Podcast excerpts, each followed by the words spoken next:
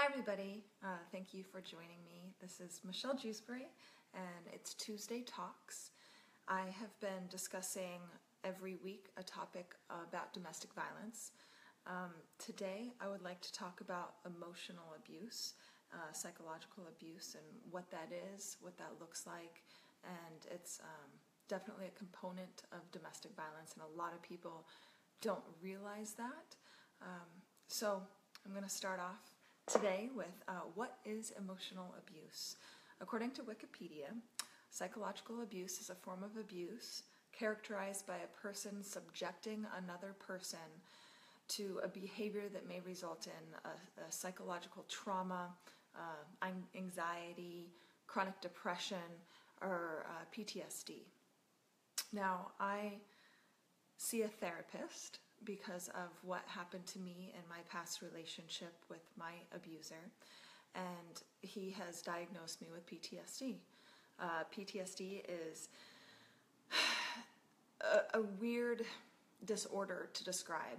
Uh, Post traumatic stress disorder is. Um, I get triggered by the uh, the most mundane of things sometimes. Um, when somebody says something then that I used to hear from my ex, um, like, uh, "Oh, you look fat in that," or um, you know, "You can't do this right," then I automatically get triggered, even if it's constructive criticism.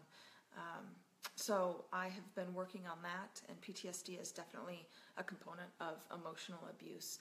Um, if you hear something over and over and over and over again, you start to believe it and once you escape a relationship that's abusive, then you you have to deal with reality versus what he or she said to you uh, that made you believe that that was reality, although it wasn't.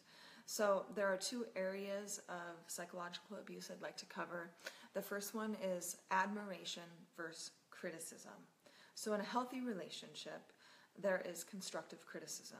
Healthy relationship would look something like, um, "Oh, baby, I see that uh, something small that um, that you put the dishes in the cupboard, and I want them on the shelf." Something like that. Um, and could you please change that? Another uh, constructive criticism would be, uh, you know, this paper that you wrote for for your class is is really good, except you know you might want to tweak this in that area. Uh, very polite, um, thinking about your emotions. Um, admiration and criticism are uh, are in every part of a relationship.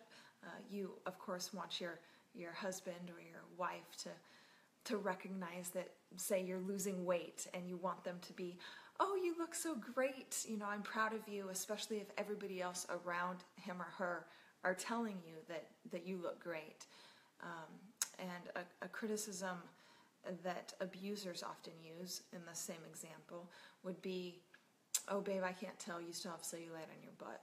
Um, I oftentimes heard something like that. Um, my abuser would tell me that I would have to spend two hours a day at the gym um, and excuse me, I'm sorry. And uh, he would call me fat. He said, uh, "Excuse my French. You still have cellulite on your ass. Uh, what do you do all day?"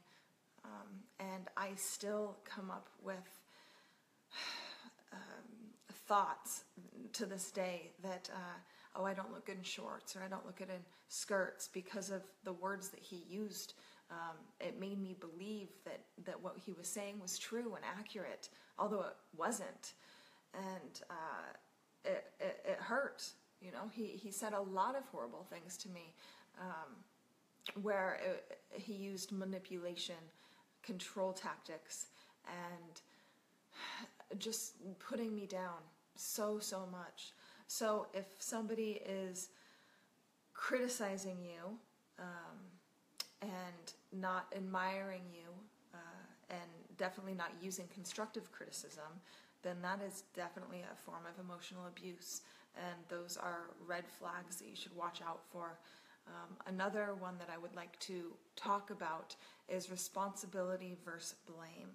Now, this one is, is difficult because a lot of abusers don't take responsibility. They, they put the blame on the victim or survivor, um, which looks like, um, you know, I lost my job because of you. You know, if you would have woke me up in time and cooked me breakfast, then I wouldn't have lost my job because I was late. Something like that. They blame you and they don't take responsibility for their own action. Uh, my abuser oftentimes blamed me for everything. Uh, there was one time in particular where uh, we had a cleaner come to our home and the cleaner didn't clean the baseboards. So my ex yelled and screamed at me, um, said that I can't even manage the, the cleaner correctly, and I spent four hours on my hands and knees scrubbing the baseboards the next day. Um, the emotional abuse is, it almost hurts more than the physical abuse because it stays in your mind. The physical scars, you know, they heal oftentimes. Um, but the, the emotional abuse, the discrimination, the put downs, they stay with you. And during my three year relationship with my ex, there was a lot of things said that still stays with me to this day. So make sure you look out for those red flags. Um, make sure that uh, your your spouse takes responsibility for for his or her actions. You take responsibility for your own, and you guys don't blame each other. Um, healthy relationships are supposed to be loving and and full of compromise and um, understanding. So, in an abusive relationship with domestic violence, um, you definitely need to beware of of of those and and stay away. So. Thank you so much for, for listening and join me next week for Tuesday Talks with Michelle Jewsbury. Have a good day.